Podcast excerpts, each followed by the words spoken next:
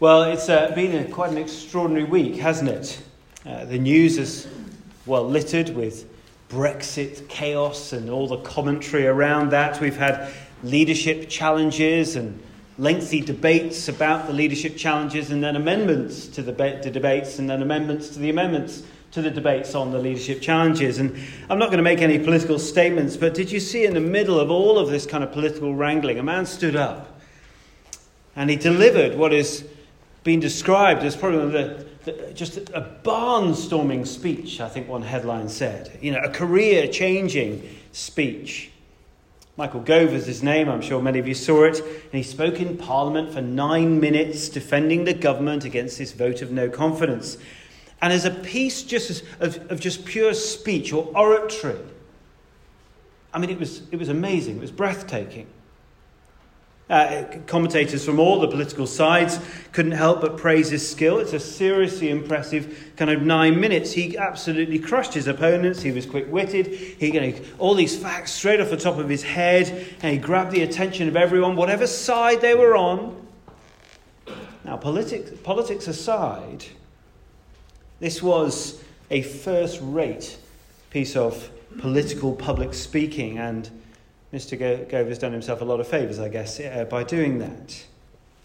But whether we, we look to the world of politics or we look to the world of business or, or media, there are many people that we can look at, aren't there, who, who we kind of think, well, they're really, really impressive. Whether that's on television or whether that's you know, in your workplace. You look at them and you go, wow. The question is do we try and import their methods and practices into the local church. Now, there's much, of course, that can be transferred. Good practices uh, and good methods can be learnt and transferred both ways. But should leadership within the political and the business world dictate leadership within the local church and how we teach?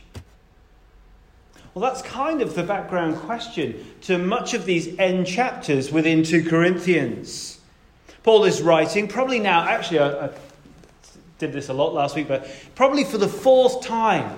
Though it says 2 Corinthians, this is probably 4 Corinthians, but we don't have two of the letters. So Paul is writing now, probably for the fourth time, to this young church, which he has established in this town, which has really exploded a, as a commercial and a cultural centre bit of history, just for one second. Corinth had been utterly destroyed by the Romans as they took over that part of the Greco Roman Empire. In 146 uh, BC, they flattened it. But they then, in what Roman wisdom, rebuilt it in 44 BC, and it became the kind of capital city for that whole area. We're talking southern Greece, the Isthmian area, the bottom there. And it was known by this time as Neo Corinth, New or New Wealthy Corinth, as it was commonly known. And Paul is writing to a church which he has established in this place. He loves this church. He'd been going for about five years. And he long, he's longing for them in his letters to remain faithful to Christ. But we've seen, as after leaving Corinth, Paul had received news from various some of his envoys uh, that a group of teachers had come into the church in Corinth. And they were dismissing Paul's teaching, and they, more importantly, they were undermining his authority. Now, the problem was these, these teachers were, in a sense, they were more Corinthian than they were Christian. That is, they were importing what mattered to the culture of Corinth. They were importing that um, into the church and the practices of the church and the teaching of the church. They were doing that more than, they, if you like, than they were exporting the gospel of Jesus Christ.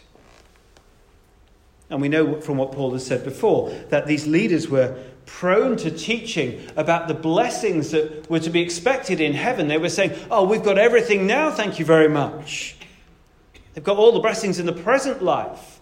We call that something a bit like it's over realized eschatology. But don't worry about that. What we're saying is that actually they're, they're over realizing, they're over promising the blessings that, that should be for heaven. If they're saying that they happen now. Paul has sarcastically mocked their teaching in his previous letter in 1 Corinthians. If you want to look at it or make a note of it, 1 Corinthians 4, verse 8. This is sarcastic, okay? He says, This is Paul to these, about these teachers. Already you have all you want. Already you've become rich. You've, become, you've begun to reign, and that without us. How I wish that you really had begun to reign so that we also might reign with you. You can hear his kind of sarcastic tone about these teachers. And he goes on in verse 10 of that chapter We are fools for Christ, ah, but you are so wise. Uh, we are weak, but you are so strong. You are honored, and, uh, and we are dishonored. Do you see the sarcastic tone about these teachers? These teachers had, had, observed Paul, who, on the face of it, yeah, he might look kind of weak and unimpressive, and they kind of walked into Corinth and said, Ah, you want to write him off? More than that, they suggested that Paul, because of his, let's say, appearance, had, was lacking spiritually, as a leader, particularly. It feels uh, uh, in, in, how Paul responds to them that they, they had been looking down their noses at Paul with this kind of patronizing air of superiority. So much so that Paul has spent much of this letter to Corinthians that we're looking at defending himself, defending his ministry, and the gospel of Christ that he proclaimed. Now, these teachers who walked into Corinth, they valued all this eloquence in speeches the presence, the gravitas of a person. They came with these letters of recommendation as well. And it also seemed that they, they measured the quality of a speaker by the amount that they were paid. And for all these things they valued, Paul displayed very few of them. And so Paul is having to defend himself, particularly his authority as an apostle of Jesus. So, what we're going to see, we're going to see how he does that, and also, more importantly, why he does that. And I hope that we'll, we'll see how that applies to us today. So, first point on your sheets Paul is defending his authority. Have a look down if you can at verse 7. You'll see there he begins. Uh, pretty strong words. He doesn't hold back. You are judging by appearances. He's warning the church here, hopefully, with the other leaders listening in too. Now, this little phrase, it's actually very difficult to translate because of the, the voice in, in which it comes. Uh, but Paul is literally saying to the Corinthian church here, see what's before your face. Now, that's what he's literally saying there.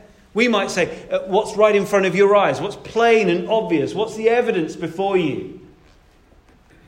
He's saying to them, don't look at what these teachers say you should look at, uh, you know, just, just the outward appearance He's saying, look at the evidence, look at the facts. And what were they? Paul continues If anyone is confident that they belong to Christ, they should consider again that we, Paul, belongs to Christ just as much as they do. See, Paul wants the church, uh, for what all these teachers are saying, he wants them to say, realize he belongs to Christ. Just as much as kind of putting it tamely here, much more. Now, they could be accusing Paul of not being a Christian. Therefore, Paul is saying here, I'm a Christian too. I think because of the context, actually, I think what Paul is suggesting is that he's saying he belongs to Christ as an apostle of Christ, chosen and empowered by Jesus. His rivals are saying the same. But they seem to be, they seem to be implying that they belong to Jesus in some kind of special way. Paul will speak more about that in a couple of chapters. They were looking down at Paul and suggesting, you know, implying that he was somewhat inadequate for the task. I don't know about you. Have you ever felt with that, like that with people? Maybe friends. I've got a bunch of friends who you know, Christians, and they, they, everything they say, and particularly the way they say it, implies that, yeah, I understand you're a Christian, but you're lacking in some way sort of patronizing air of superiority. That you need to experience uh, what they've experienced or have some particular spiritual gift that they have.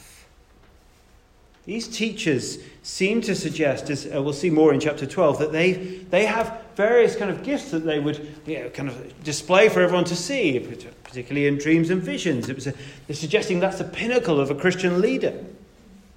You truly belong to Jesus if you had pictures or dreams.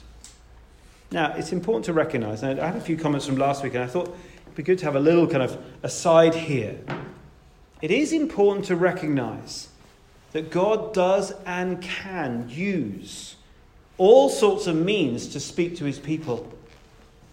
But God speaks, and the Bible is very clear, clearly and objectively through his word, the Bible. Everything else, every other means is second rate because it is subjective and it shouldn't be raised above any other gift that God gives to his people. That seems to be one of the issues within the church in Corinth. And these teachers in Corinth were judging Paul because he wouldn't emphasize certain gifts. His appearance wasn't obviously impressive. And Paul is simply calling the church at this point to look right in front of their eyes. Look at the evidence. Look at what is plain. And the evidence was clear for all. Paul was an apostle. He, he'd seen the Lord Jesus risen and glorified uh, on the road to Damascus. He'd been blinded by the experience. You can read about that in Acts chapter 9. Uh, he was therefore an appointed and an, an empowered apostle to the Gentiles, that is, the non Jews. See, the facts were what was plain before their eyes was that Paul had far greater credentials than any of these teachers in Corinth.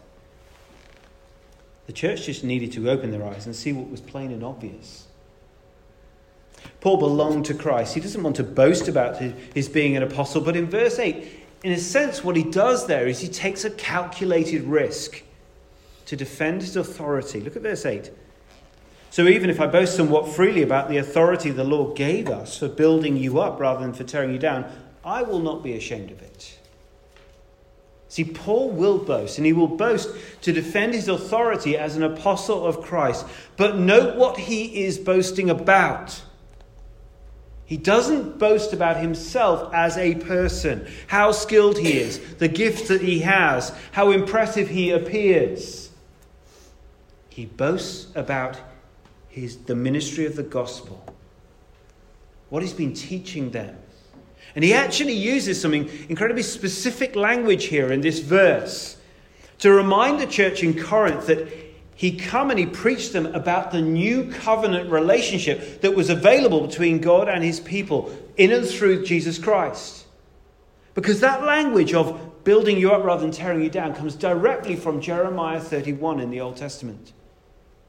And if you know your Old Testament, I know many of you do, you'll know exactly what, what happens in that chapter. That is where God, through his prophet Jeremiah, promises a new covenant relationship with his people. Simply, see, Paul is boasting only in what God was doing in and through him as he declares the new covenant established in Jesus' blood. See, Paul is saying to the church, look at the facts, figure it out, what is plain before your eyes. It might not look impressive. In fact, if you go outside of the Bible and go to some of the Jewish histories, recalling who Paul was, they say some pretty abusive things about him in his stature, in his appearance, in the way he spoke. There's very little that would kind of think, ooh, that's an impressive guy. But he taught the good news about Jesus, who through faith offers forgiveness for sins the down payment of the Holy Spirit in our hearts is a guarantee of eternal life with Jesus. I don't know if you've been to the British Museum, I'm sure many of you have, and, or the V&A, someone like that, the Victoria and Albert Museum. We were there a few, day, um, a few weeks ago with the boys, and um, you get all those Greco Roman carvings, you know, very impressive kind of men with muscular bodies, very tall, and so on. I wish they had some more clothes on, but you get the idea. That is who these Greco Roman men were who were coming into Corinth. They were impressive. You looked at them went, wow, look at you, listen to you. And they looked at Paul and they see he's weak in his body and, and as a speaker, and therefore they were likely encouraging the church. Oh, don't, look, don't look at him, look at us. Paul knew what they were saying. Hence, verse 9 and 10. Uh, I do not want you to seem, uh, to seem to be trying to frighten you with my letters, for some say his letters are weighty and forceful, but in person he is unimpressive, and his speaking amounts to nothing. You see, Paul, in his, his love for, his, for this church, had written very, very strong letters. We call it the severe letter. It's mentioned in uh, 2 Corinthians at the beginning. And he'd written these letters to warn them, very strong, forceful letters. But then he met them and he demonstrated the meekness and the gentleness of Christ. And they are suggesting, these new teachers, that there's an inconsistency. He's strong in his letters and he's weak in person. And so, verse 11, Paul defends himself, showing that there's no lack of consistency between what he says in his letters and who he is in person. Such people should realize that what we are in our letters when we are absent, we will be in our actions when we are present. The language is incredibly strong. And essentially, Paul is saying, as an apostle of Christ, these rivals should have every reason to be frightened. They should repent and they should turn back to the Lord Jesus Christ, as like many of the church have. The problem is with these teachers and these kind of people, you may know people like this too. They're so self absorbed. They're so full of themselves that they can't and they won't listen to anyone else. They think that they are the center of the universe. They think they are the complete finished article as Christians. And Paul here is warning them to listen to him in his letter. Harsh though the warnings were, because that is infinitely better than Paul coming in person and not displaying gentleness and meekness of Christ, but rather discipline and judgment we have to remember, and I think these teachers have forgotten, who Paul was. He was an apostle of Christ. He's uniquely appointed and empowered. And he's healed people in Christ's name. But supernatural divine discipline was not beyond his reach. Ananias and Sapphira, for example, fell down dead through the discipline by Peter in Acts 5. Elymas, the pagan sorcerer, was blinded by Paul as Paul denounced him as a liar in Acts 13. The apostles were appointed and empowered, yes, for miraculous work, but also divine acts of judgment.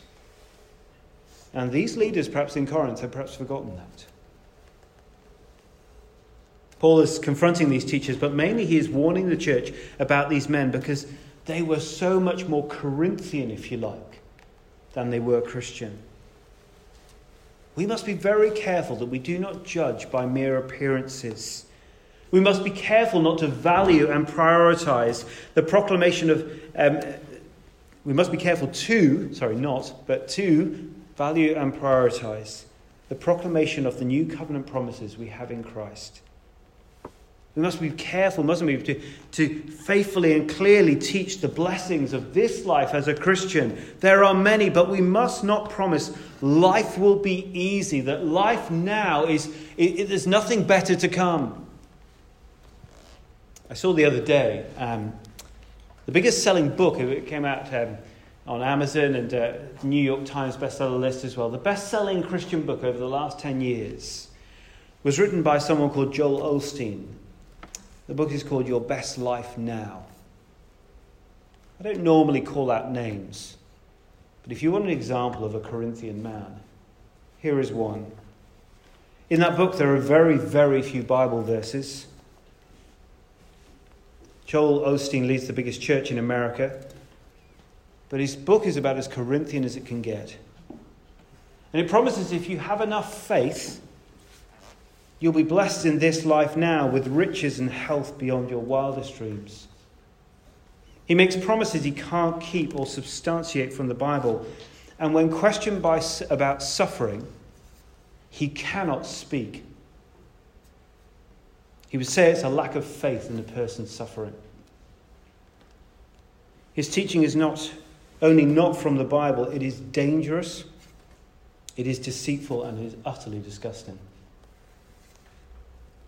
But he's worth over $50 million.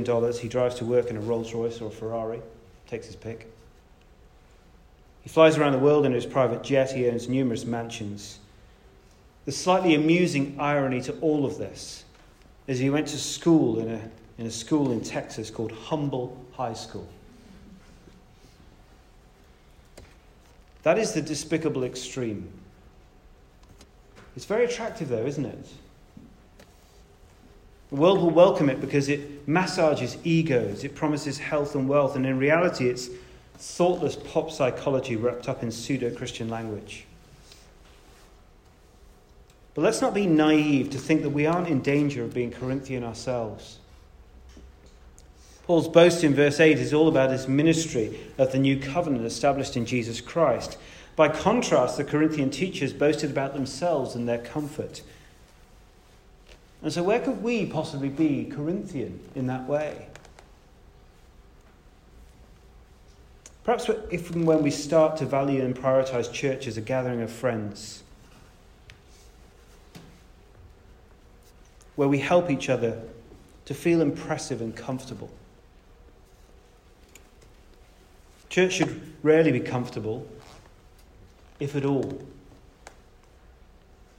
It should be a place where we come to be challenged and changed by God through His Word and by His Spirit. It should be a place where we sweat and we pray to bring our friends and our neighbours so they can hear the life saving good news of the Lord Jesus Christ. When we value in others their wealth and their appearance and their charisma, over and above their godliness and their persistence to drag their friends kicking and streaming to hear the good news of Jesus, well, if that is us, we are more Corinthian than we are Christian. Before we get to our second point, I want to tell you about my, uh, a friend of my dad, if I may, uh, just briefly. Uh, the second point is very brief, so don't panic. Um, friend of my dad, uh, I'm going to call him the Brigadier because that's his title. My dad plays golf every Tuesday and Thursday morning. He's enjoying his retirement a little bit. And he plays with the seniors at his golf club down in Winchester. He goes with his good friend who's well known in the area. My dad's friend's a former brigadier in the army. Very, very, very wealthy man. Has a huge house. He's a very respected man. He's been honoured by the Queen as well. Just after he retired, the brigadier was invited to a dinner where my dad was explaining the good news about Jesus. Long story short, at the end of the dinner, the brigadier gave his life to Christ. He began reading and praying uh, for his family. His wife became a Christian. She died a few years later. Praise God, she's in glory. His son became a Christian. This man prays for his friends at the golf club every day. I've played a few rounds of golf uh, with this man, and he's probably one of the most impressive men I've ever met. A brigadier with a huge house and a huge car, and respect, and the poshest voice I've ever heard. But do you know the reason he is one of the most impressive men I've ever met? Because I've stood with him on our golf course as he's shared how he's been telling his friends about Jesus, and he's broken down in tears and asked me to pray with him. We must be careful to not value and prioritize what the world does we must value and prioritize as Paul did, as the brigadier does, the new covenant that Jesus has made possible. We can know the blessing of eternal relationship with God today. So, having warned these leaders in Corinth and warned the church about them, Paul now turns to what he can boast in very quickly to finish. Paul boasts in the Lord. I'm going to run through this last section. So, please, again, do not panic. Verse 12. We do not. Uh, dare to classify or compare ourselves with some who commend themselves. When they measure themselves by themselves and compare themselves with themselves, they are not wise.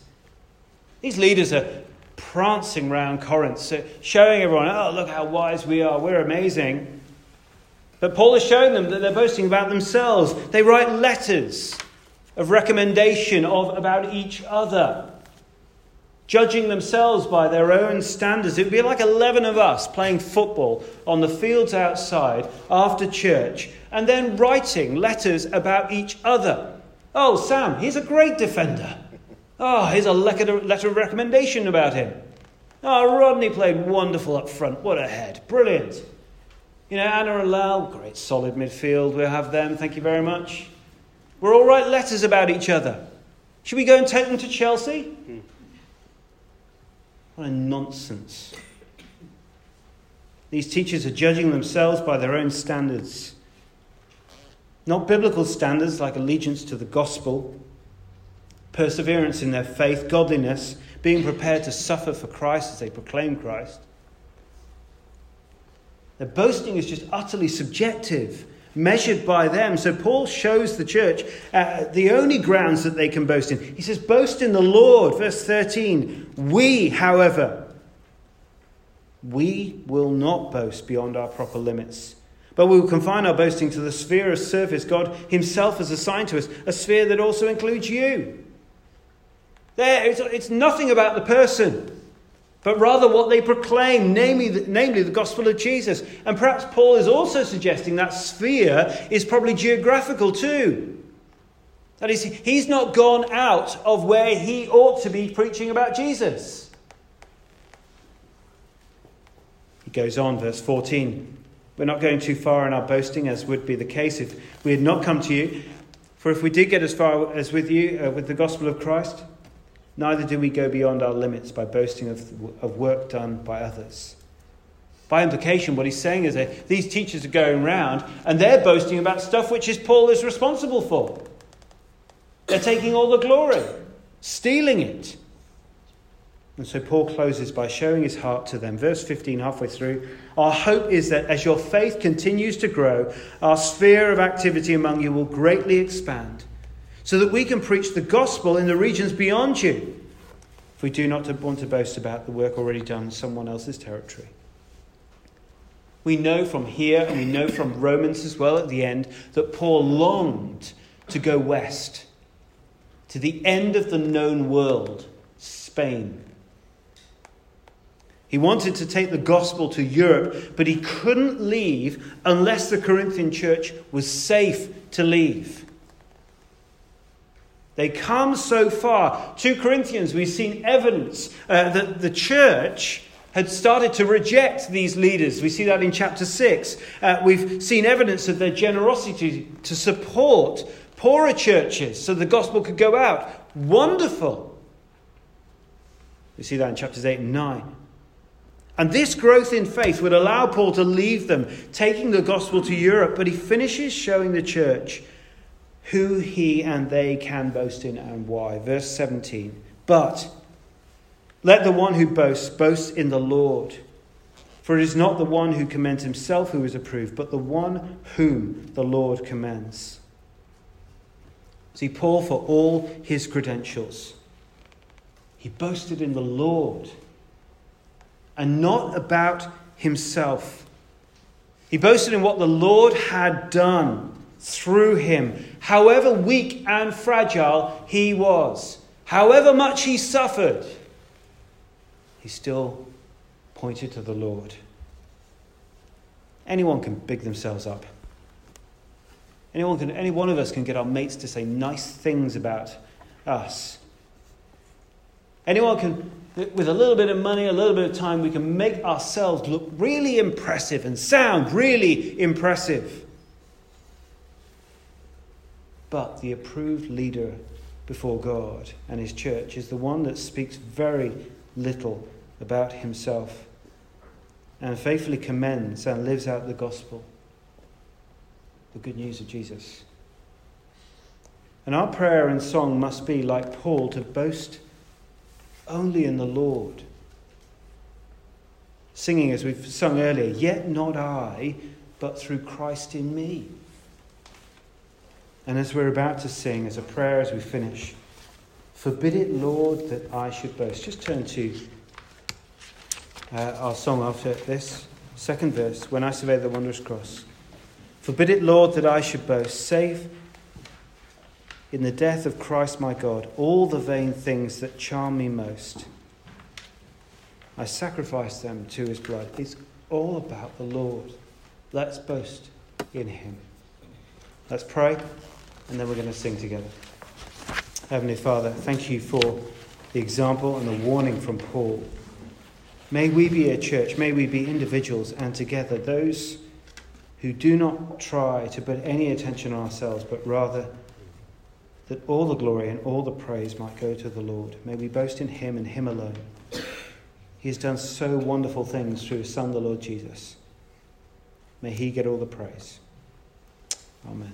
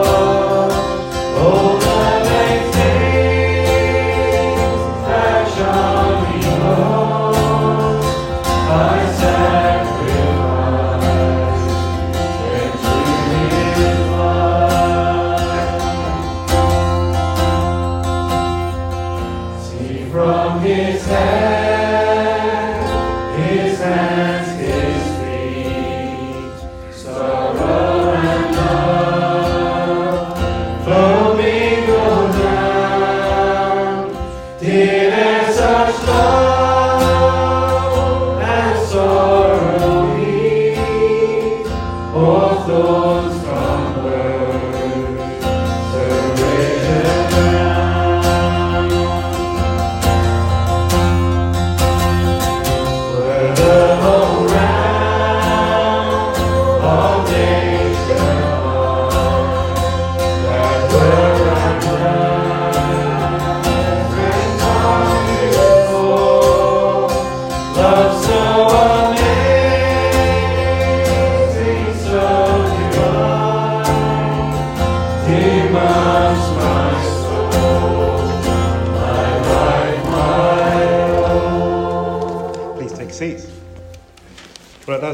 to the end of our service.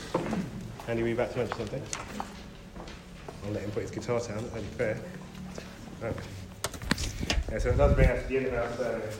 Um, just a reminder, uh, yeah, I have got an evening. There's a nice